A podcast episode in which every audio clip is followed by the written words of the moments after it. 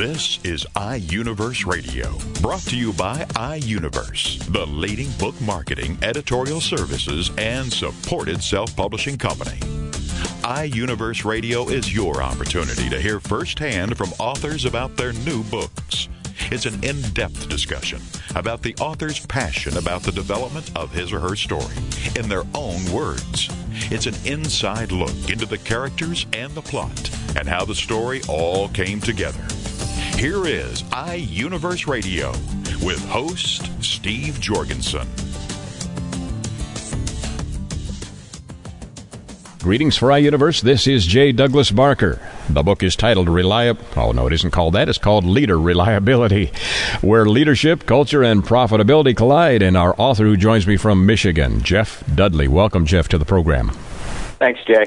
This is uh, a book that a lot of uh, authors attempt to finalize or, or focus on about leadership. How did you come to write your book? What is your background that allows you to comment on this important topic? Well, Jay, I have 35 years of professional experience in the chemical industry, uh, but the the interesting thing about my life is from a very little boy, I was uh, I was put in leadership positions. I uh, from a sports analogy, I uh, was a catcher on a baseball team. I was a quarterback on a football team, and uh, continued uh, to play uh, sports into my uh, college career. So always in leadership positions, and then. Uh, ironically enough, when uh, when I started my career, I had uh, uh, my leader uh, when I first started working became ill, so I was thrown into a leadership position uh, in the first six months of my professional career. So leadership's always been important to me, and what I have done uh, in my professional career is try to grow other leaders. I think uh, that's what leaders really do. Is if they are being leaders, they don't create followers; they create other leaders. So my 35 years in the professional industry, but my lifelong uh, willingness and desire to lead uh, puts me in a position, I think, that I can write about this topic. I'll pose the question that comes up in chapter two. Uh, what makes it so hard? Why is leadership such, such a difficult thing for people to, to get a grasp of? Well, I think what happens is people try to uh, to create followers, and I think what they do is they begin to manage. Hmm. And there's an incredible difference between managing and leading. Uh, managing, uh, the followers listen and uh, wait for you to tell them what to do, and leaders just enable their uh, employees and their colleagues and those who are around them to do their job, uh, and more are a coach and mentor, uh, and care more about the success of the, the people that are around them than maybe their own. And leaders, uh, real leaders, actually do set examples, and sometimes are the hardest working people in the in the uh, in the system. Yeah, they're they're. Uh, I think a great, if again a great sports analogy. If you look at uh, most of the captains on uh, hockey hockey teams, they're no doubt the usually the hardest workers and spend the most time on the ice. And I think that's the same thing in the in the professional world uh, in business. Is that uh, maybe behind the scenes, but there's uh, always lots of work going on. Jeff, what's your style of writing? Would you consider it uh, informational only, or is it uh, more conversational in your approach? I try to be more conversational. I try to pose questions, and and then depending on the question I pose, sometimes I I create my own answer. But uh, I like to uh, I like to engage uh, the reader and uh, have the reader feel like they're having a dialogue. One thing that's interesting about your title, and, and certainly one that I focused in on, was the uh, the aspect of reliability. There's more to leadership than just uh, standing on the sidelines and and giving out uh, instructions, and as you've already mentioned, reliability. How important is that, and why did you use that in your title? Well, reliability. My definition for reliability, and being in the in the chemical industry most people's definition for reliability is about assets and how assets work and things like that. But I really believe reliability is a people thing. My definition for reliability is to constantly and consistently meet your commitments. And so that's what people have to do. And when people begin to to do that, uh, they do two things. One, they act like leaders, and two, uh, they minimize unplanned events around them. And so, can you imagine working in a whole organization where everyone meets their uh, commitments all the time? Uh, haven't worked in one yet that everyone does, but I've worked in uh, in a few that then helped to create a few where uh, the vast majority do, and it's it's just a different way of working. Uh, share with my listeners a little of the uh, anecdotal stories that you've included. One is about the Delta Corporation. What was that story about, and how did that relate to your book and your concept? Well, I am a uh, a, a client or a uh, customer of Delta Airlines, and uh, have have been back to the days when uh, before Delta merged with Northwest, and I, I unabashedly say that I am a, a huge Richard Anderson fan. Uh, actually, had the chance to meet uh, him and had a conversation with him, and his whole conversation was about reliability and how humans are a part of reliability, and that that the equipment is only is typically designed to run. It's just uh, we humans intervene and cause it not to. So, uh, and being a uh, a customer of that airline, I have seen them grow and change. And you know the the interesting thing is the the world has too, because if you go look at their uh, their stock price uh, two years ago and what it is today, uh, it's just a testament of uh, a culture of reliability. In the professional world, you get the chance to have create the culture, but uh, typically it's either reli- a reliable culture or a cost culture where people are cost conscious and cost cutting. The two can't live together. You know, uh, it's the great uh, quote by Abraham Lincoln that a house can't survive divided, and uh, I just uh, I just think that. Uh, that company uh, sort of is is a role model to other uh, big asset intensive companies on how to create a reliable culture. You've also highlighted the lives of some uh, exceptionally well known leadership, and you've also commented that they led cultural changes because they disagreed with all or part of the culture they were living in. This applies to business and to personal lives, doesn't it? Oh, yeah. When you uh, firsthand, if you go to try to change the culture of uh, of anything, you will meet resistance. And you know, the the few that I named were Martin Luther King Jr. and Abraham Lincoln and uh, Mother Teresa and the likes of those folks. And you know, when they uh, when they wanted to change the culture. And, and the interesting thing for me is it typically takes one person to do it. And I'll, what I tell the the folks that I teach about this topic is that uh, it only takes one other person. So you have to convince one other person that it's the right path to take, and you can begin to change the culture. But you will meet resistance. Culture change is a, is a hard job. It takes a long time, but you have to believe without a doubt that that's what you want to do. And and if you do, it it can happen. And I've had the pleasure of working in a few that that really have. One of the items that you also highlight in your book is uh, the ability or the focus of prior, prioritizing tasks and processes. Is there an easy way to do that, or do you have a, a special way to accomplish that in your own personal management style? Yeah, what what I think uh, I think it is getting the input of others.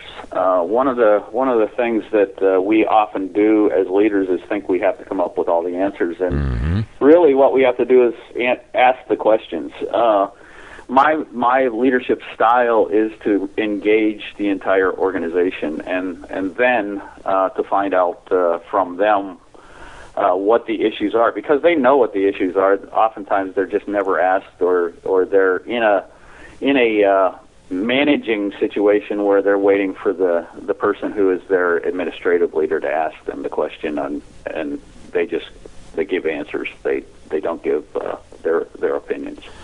Jeff, who is your leadership role model in your personal life, if you have one, or maybe corporate that uh, inspires you, and also your book. When you began to write it, who did you have in mind? Who did you think would, would really focus in and benefit from your experience? Well, I, I'll answer the second question first. I the book is really written for folks who uh, who have organizations or, or find themselves in a leadership position.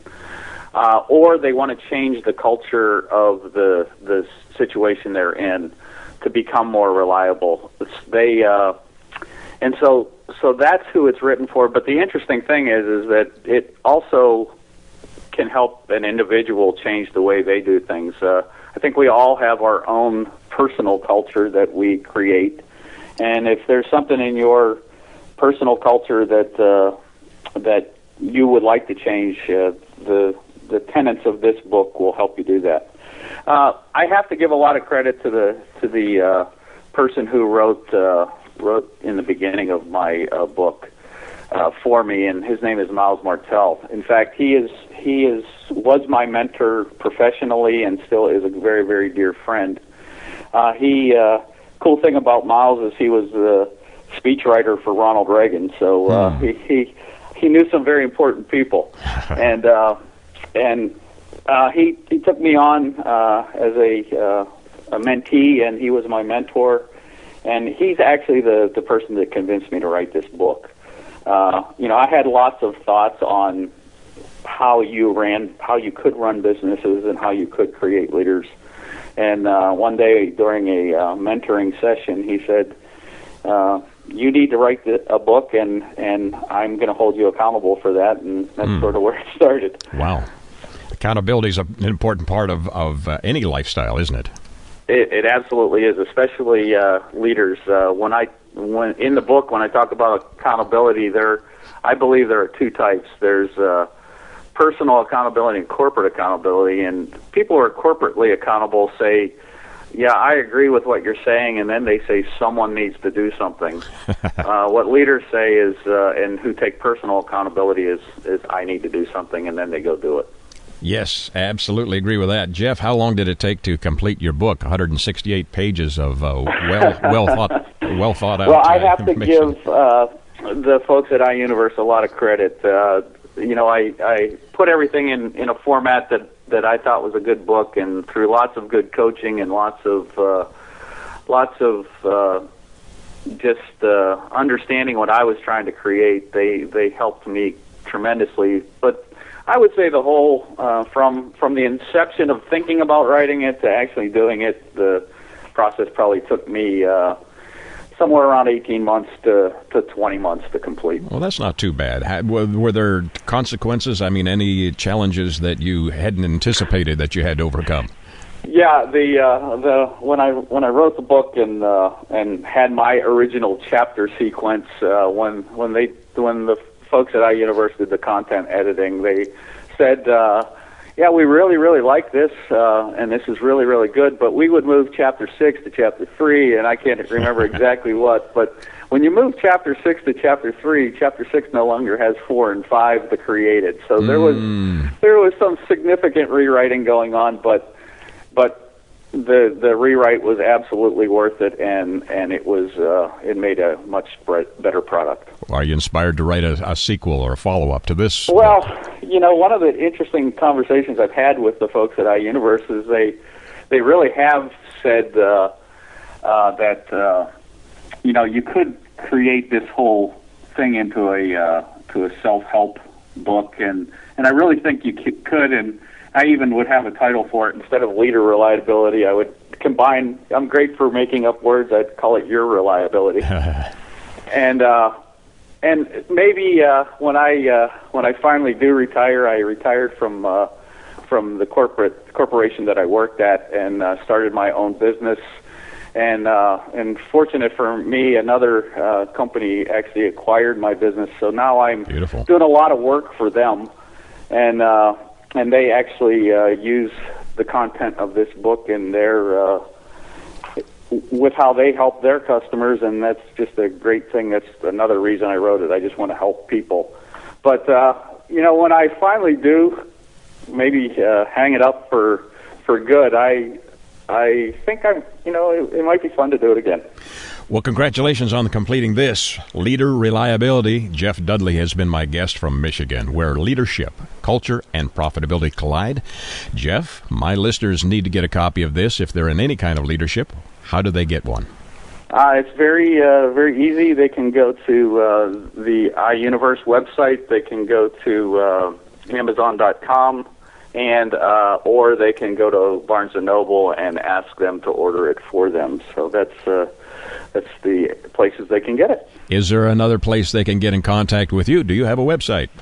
Uh, I do. It is called uh, Leader Reliability, the same title as the uh, as the book dot com. So it's a it's an easy find. Dot com or dot net.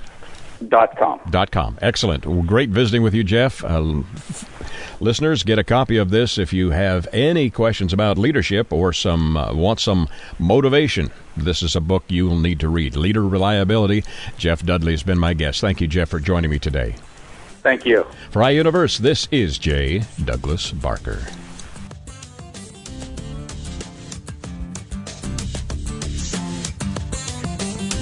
You're listening to iUniverse Radio. We'll be back right after these messages. Congratulations on being the proud owner of an adorable, soft, cuddly, sweet smelling, smiling, cooing, hungry, tired, gassy, screaming little bundle of joy. So now what? Where's the owner's manual for this thing? Where are my instructions? Right here. It's baby and toddler instructions with Blythe Lipman on TogiNet.com. Infant care specialist Blythe Lipman has worked with babies for over 20 years and works extensively with new parents, providing workshops, in home visits, tips, and daily phone calls to ease those frazzled nerves. With baby and toddler instructions, you can get the advice you need on how to survive and enjoy your baby's first year. For more information on Blythe and how she can help you, go to babyinstructions.com. From 32 ways to stop a baby from crying to 14 ways to get a baby to eat and so much more. It's Baby and Toddler Instructions with Blythe Lipman on TogiNet.com. Welcome back to iUniverse Radio with host Steve Jorgensen. Greetings for iUniverse. This is J. Douglas Barker. The book is titled Don't Eat Dog Food When You're Old. Boy, I need to worry about that myself. My last name is Barker, so that's kind of, uh, well, never mind. How to solve your retirement cash flow puzzle. Our guest author who joins me from Georgia, Dr. Roger Remick. Thank you, sir, for joining me today, sir. My pleasure. This is an important read for people like me. I am getting a little older, I hate to admit it, but I uh, do worry about retirement, do worry about uh, things like lack of uh, good sustenance when I become older. In fact, I've had some relatives who were, there was a rumor that they were being mistreated and uh, maybe did even resort to eating dog food. I hate to admit that. It's, they were not close relatives, but I'd heard that. Share where this book came from and a little of your background. Yeah, the title of the book actually came from the history of Social Security.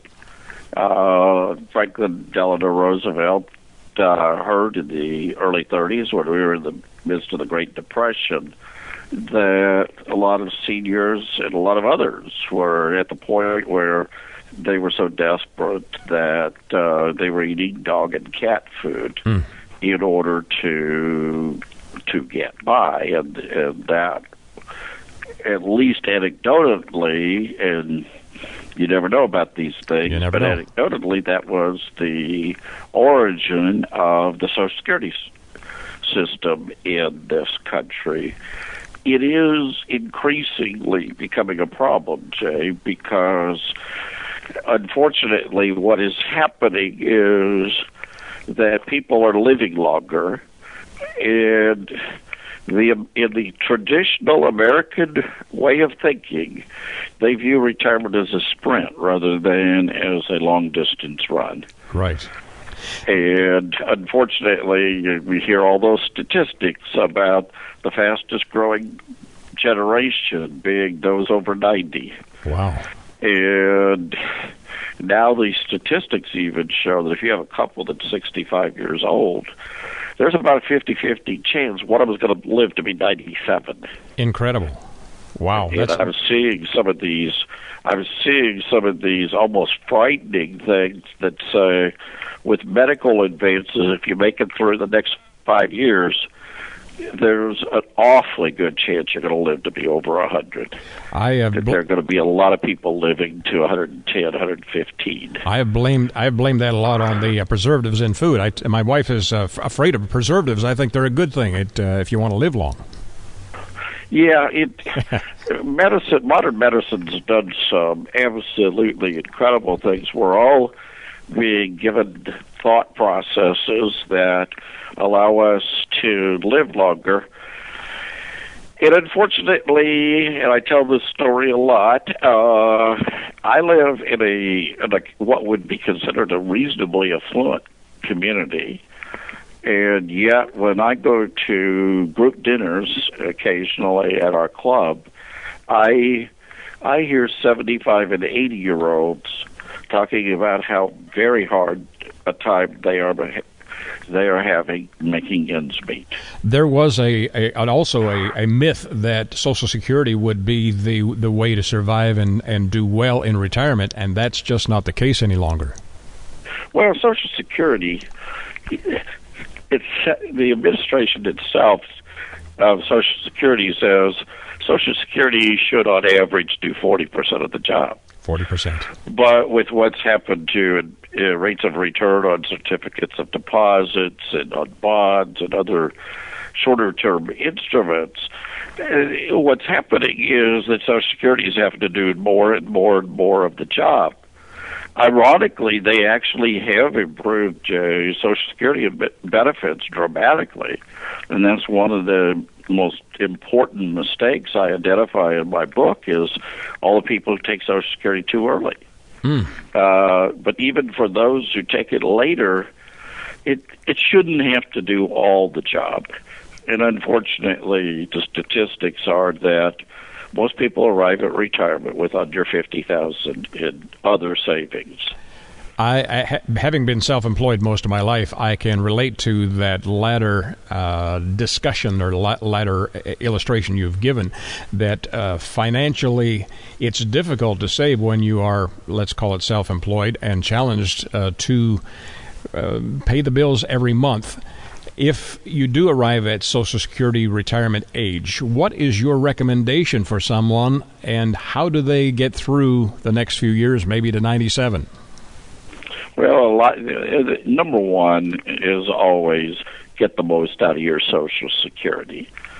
The but among the others, one of the ones that that I so often point out to people is people take money out of their IRAs mm-hmm. way too young.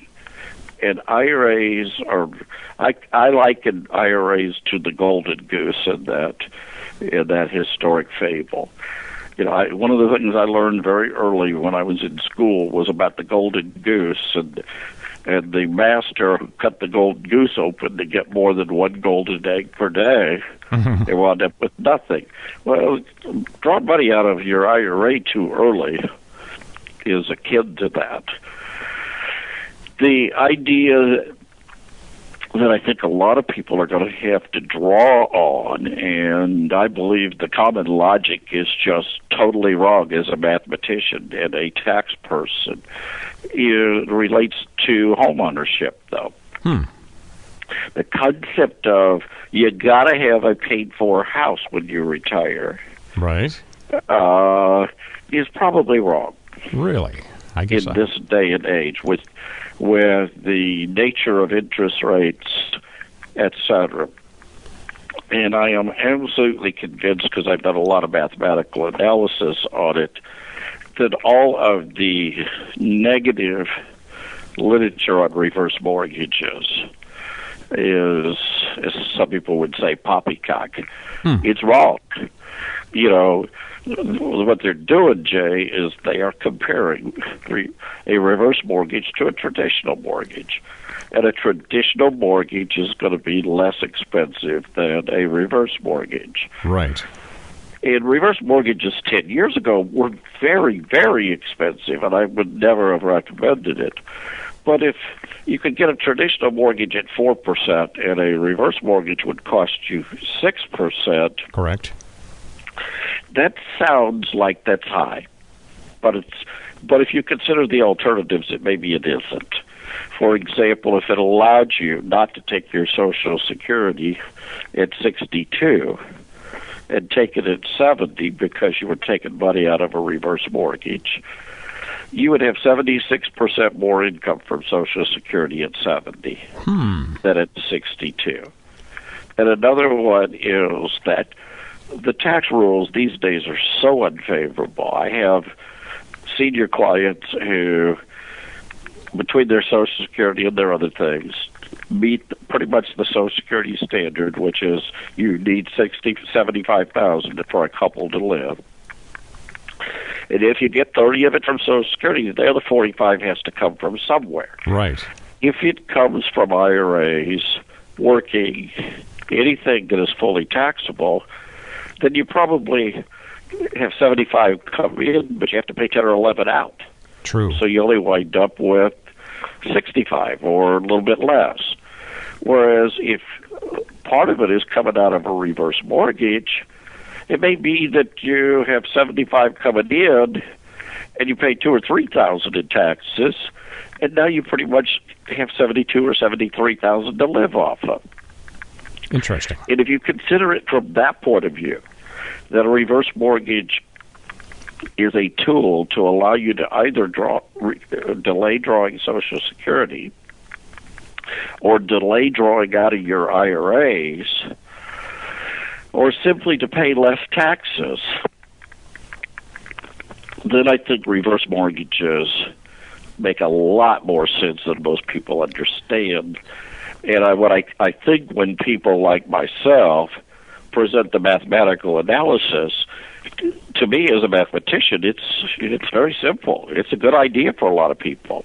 You would think that's They're not going to have any choice. you. You think that's probably the hottest item right now for people who are considering retirement, then, or have the ability well, to do. Well, it should be the hottest item. Should be okay. I don't know that it is, Jay, because the unfortunate fact is that the naysayers talk louder than the advocates, and most of the advocates are salespeople, so they lack credibility. Ah, that's true. You need people like myself who are not selling a reverse mortgage, don't have anything to do with a reverse mortgage, other than saying this is an alternative you should consider to allow you to have enough cash flow to live in retirement. I think you get a very different answer. You also you also touch on Medicare and some strategies there. What is different about your approach to Medicare and supplements? Well, there's there's nothing so much different about my approach to Medicare than the experts. The problem is what people actually do, Jay. People, less than 10% of the people buy a Medicare supplement. Right. People fought, try to get by on the cheap for Medicare. And that is very painful over time. They wind up paying a lot of expenses. And those of us who do buy a Medicare supplement, in my case, when I hit 65, my total all in medical costs were about three for Medicare Part B Right. and for my Medicare supplements and for my Medicare drugs were about three hundred dollars a month. That's way more, less than when you, especially if you were self-employed, paying ten or eleven hundred a month. That's true. Uh, but it's way less than most people were paying, even in their corporate world, for their health insurance prior to retirement. But people don't think that way, Jay. What they do is they say, "Oh, now I'm retired. How can I get by for the least possible?" And a lot of people, the, the the largest number of people, just have Medicare A and B, which means they have all those deductibles. They dare not get sick because if they get sick, you know, it could be ten thousand all all the way up to six figures Ouch. in terms of medical expenses a year with my three hundred dollars and my Medicare supplements and it's been several years now. I still can't get used to the idea when I go to the doctors and they always route you by the exits Uh-huh. so you can pay. I can't get used to that I don't have to stop there. Phenomenal. Because I don't know it. I don't know anything. Don't know anything. The the people at the billing station always laugh at me. They say, "By now, you still haven't figured out you don't have to pay anything." you have a good plan, then, obviously. Yeah, it's a good plan, but like I say, my total all-in cost is roughly three hundred dollars a month. Not too bad, especially compared to traditional insurance coverage for sure. You have one chapter, Early Birds Don't Get the Worm. What is that topic related to? Well, that's really related to drawing Social Security too early. Okay. It's to taking money out of your retirement accounts too early. Uh, it when you have money that's working hard for you, which Social Security is, and which your IRAs hopefully are, because of the tax advantages, that should be the last money that you access but it's hard for people because what should be the first money is the excess amount that they keep in money markets and in CDs.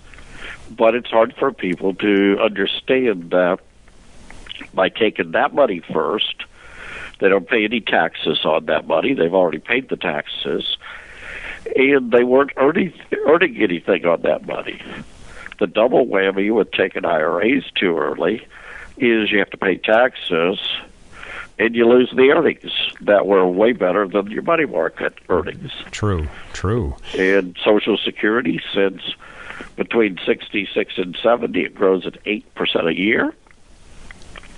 That's a lot better earning rate than they have on their money markets. So they hoard their cash and use up their Social Security and their IRAs, and that's a very bad decision. Would you describe your book as one that's pretty simple to read for even people who don't understand complex issues?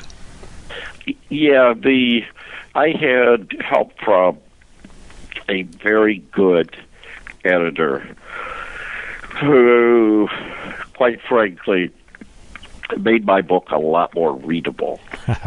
my my book was probably a little bit like mathematician consultant. Right. Prior to David's help, but David did a terrific job of helping me. You've done a great job explaining it in 12 chapters, 12 uh, short, distinct, and uh, pointed chapters, 196 pages. The title of the book again is Don't Eat Dog Food When You're Old How to Solve Your Retirement Cash Flow Puzzle.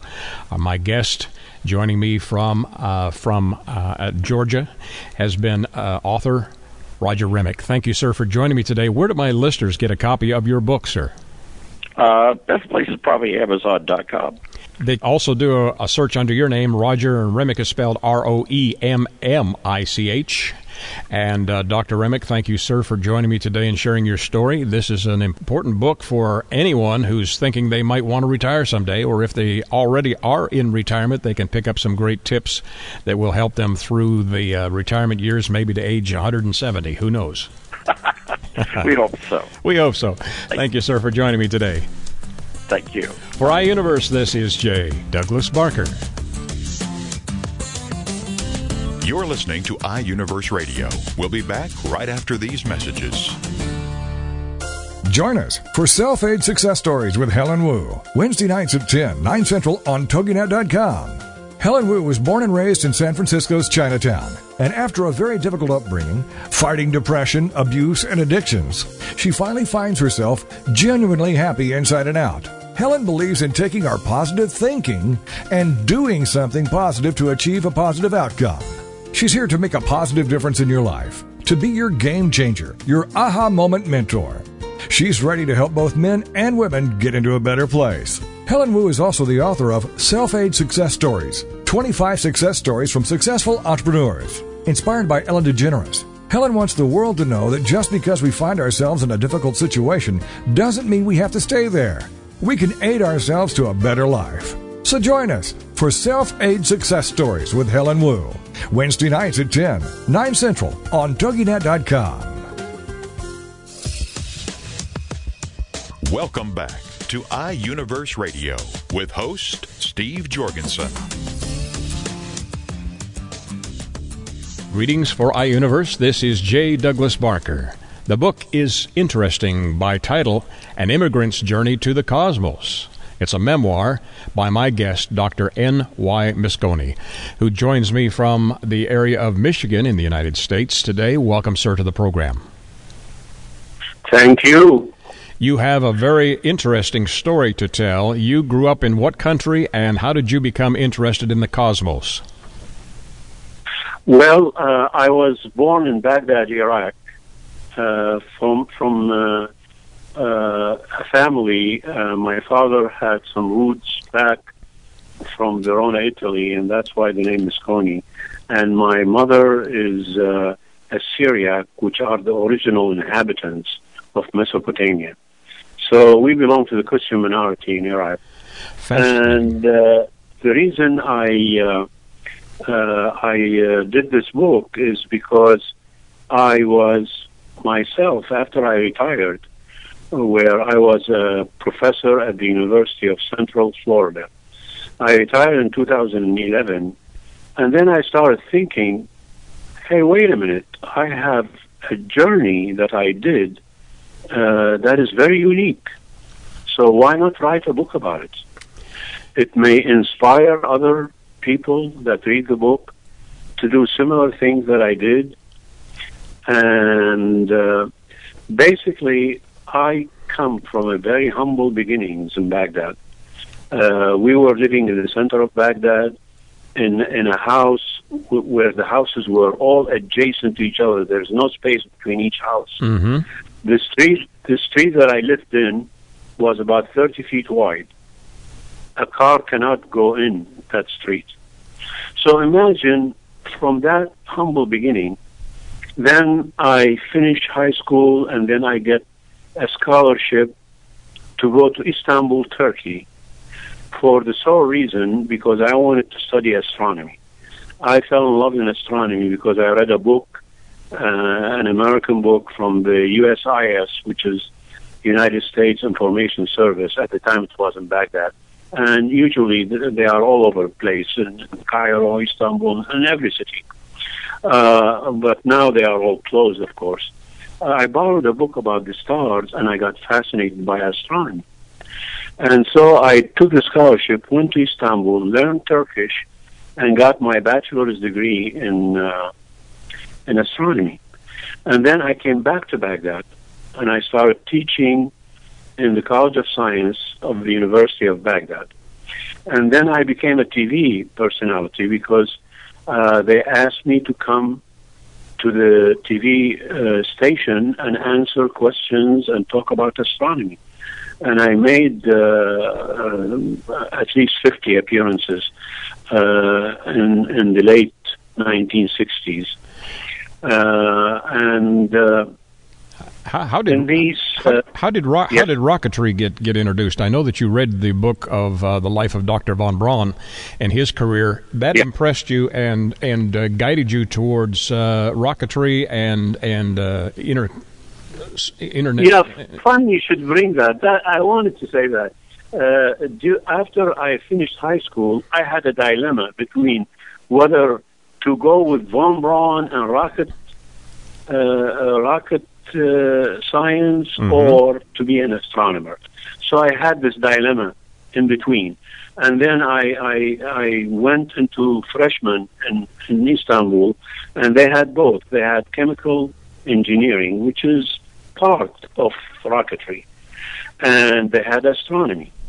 So I, I went into uh, chemical engineering for a year, and then I realized it's not really chemical engineering. They were just beginning to make it into, it was mostly chemistry. So then I visited the astronomy department and I fell in love with astronomy mm. big time. And then uh, I graduated, and like I said, I went back to Baghdad and appeared on television. In Baghdad, there was only one TV channel, the government channel. So everybody who watched. Uh, so I became uh, a known person uh, in Baghdad uh, for uh, answering viewers' questions on astronomy, the universe, everything. And was that in the 1960s that this this occurred? Yeah, between 1966 to 1969, end of 1969. 1969. I was arrested. Yeah. And then in 1970, I realized my great dream of coming to the United States. I was dreaming of coming to the United States since I was, uh, I don't know, six or seven years old. Uh, uh, Hollywood movies just fascinated me, and uh, uh, and the freedom in America um, made me think I got to go to the United States and fulfill my dreams. And you And my dreams were your, your, yes. your, did your dreams include uh, NASA, which you, you eventually were able to work with, or was that something that Yes. just developed later? Yes, no, no, no. Because when I was on television in Baghdad, the United States uh, uh, had uh, Apollo 11 landed on the moon in 1969, Correct. and and I was there and I stayed all night without sleep, listening to Voice of America, uh, step by step, and then uh, I went on television and explained the whole moon uh, trip by Apollo 11, and I was telling my mother all the time, my biggest dream is that one day I'll be in Cape Canaveral at Kennedy Space Center doing something important. And lo and behold, I taught so many lectures and I had an office at the Kennedy Space Center in Florida. And you, you, Uh, were able to connect. part as part of uh, the University of Central Florida Incredible. because they, they they had other campuses, you know. Yes. You, your book, the way you have uh, outlined it, you have several chapters, of course. It's uh, 298, Yes. uh, 298 pages of, of memoir. But the way, Yes, the way the way you have uh, broken it down, you've broken it down into subchapters. I would uh, describe it as Yes. where you have uh, maybe an article or a paragraph or two about uh, a certain incident in your life that propelled your your uh, your career. One thing I, I was curious about: did you keep track of those incidences as they were occurring, or did you look back and remember them? Uh, w- which one? The political incident? Well, you have the political, you have uh, silicate versus carbon particles, you have Oh, achieving laser particle levitation for the second time. Those kinds of, of uh, stories that you have recounted uh, must have Yeah. had uh, a great deal of reflection and a, a brilliant mind to remember them, or you kept notes at the uh, the time that they happened. Well, I kept notes. Actually, uh, they are all documented in my proposals. I have Okay. written about close to 50 proposals to many funding agencies like NSF, National Science Foundation, NASA, of course, and even local funding agencies in Florida.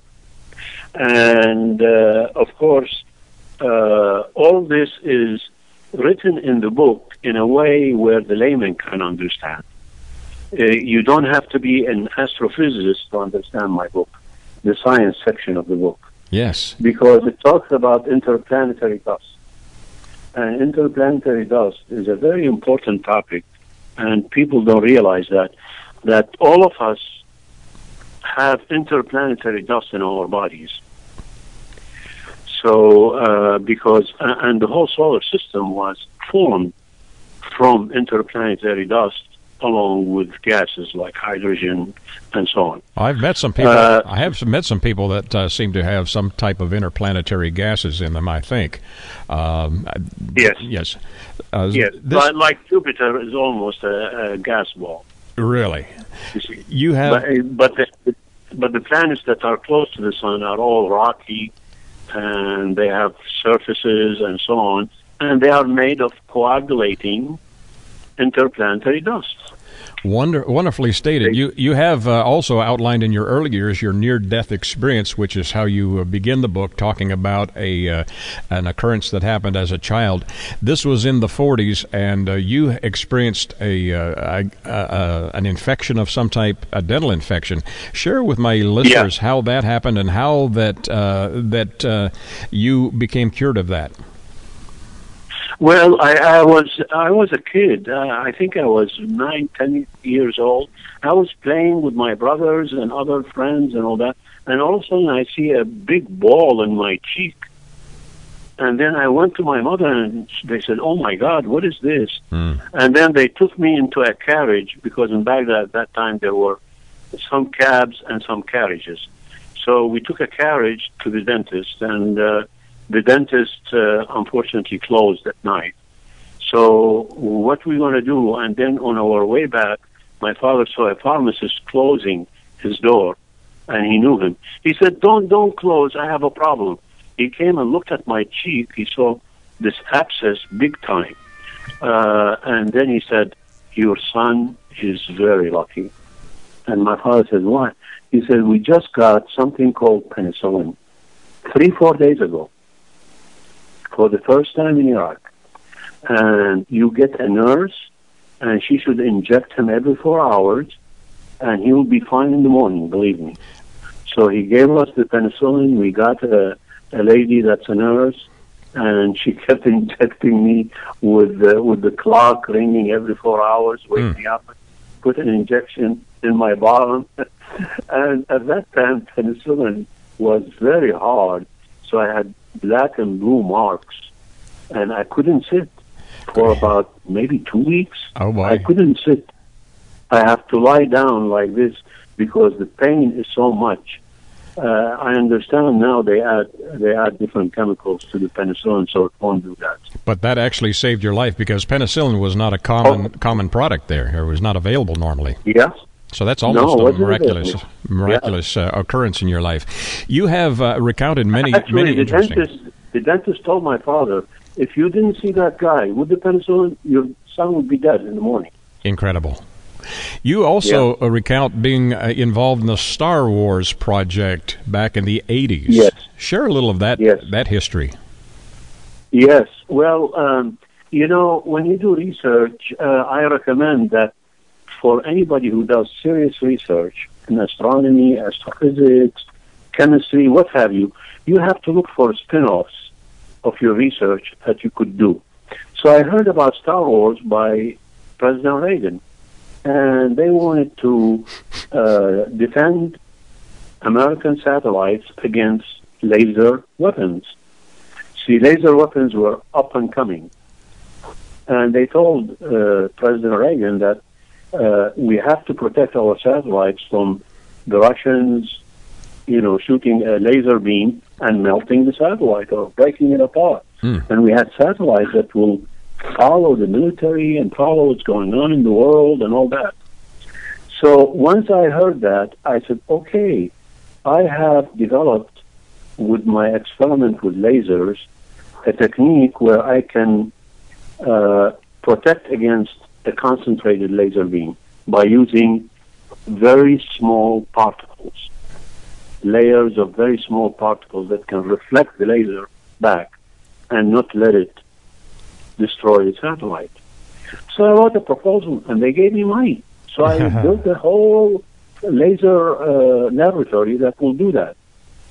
Amazing. And uh, then the Air Force Office of Scientific Research funded me for three years, I think for about $650,000 and I had other people, you know, working with me, but I was the director of the whole thing. And uh, we started doing experiments with silicate particles. And then when we went for a conference in Albuquerque, Mexico, by the Air Force, I realized that there are scientists, me, working on silicate particles. And there are other scientists working on carbon particles because carbon is can withstand temperatures up to 4,000 degrees centigrade. So we were two two ideas. Do we protect satellites by putting particles of silicate that will reflect the laser weapon, or do we put carbon particles that will not melt and can absorb all that heat from the laser beam? Now, the U.S. had also laser beams. Very, very big laser beams uh, for weapons.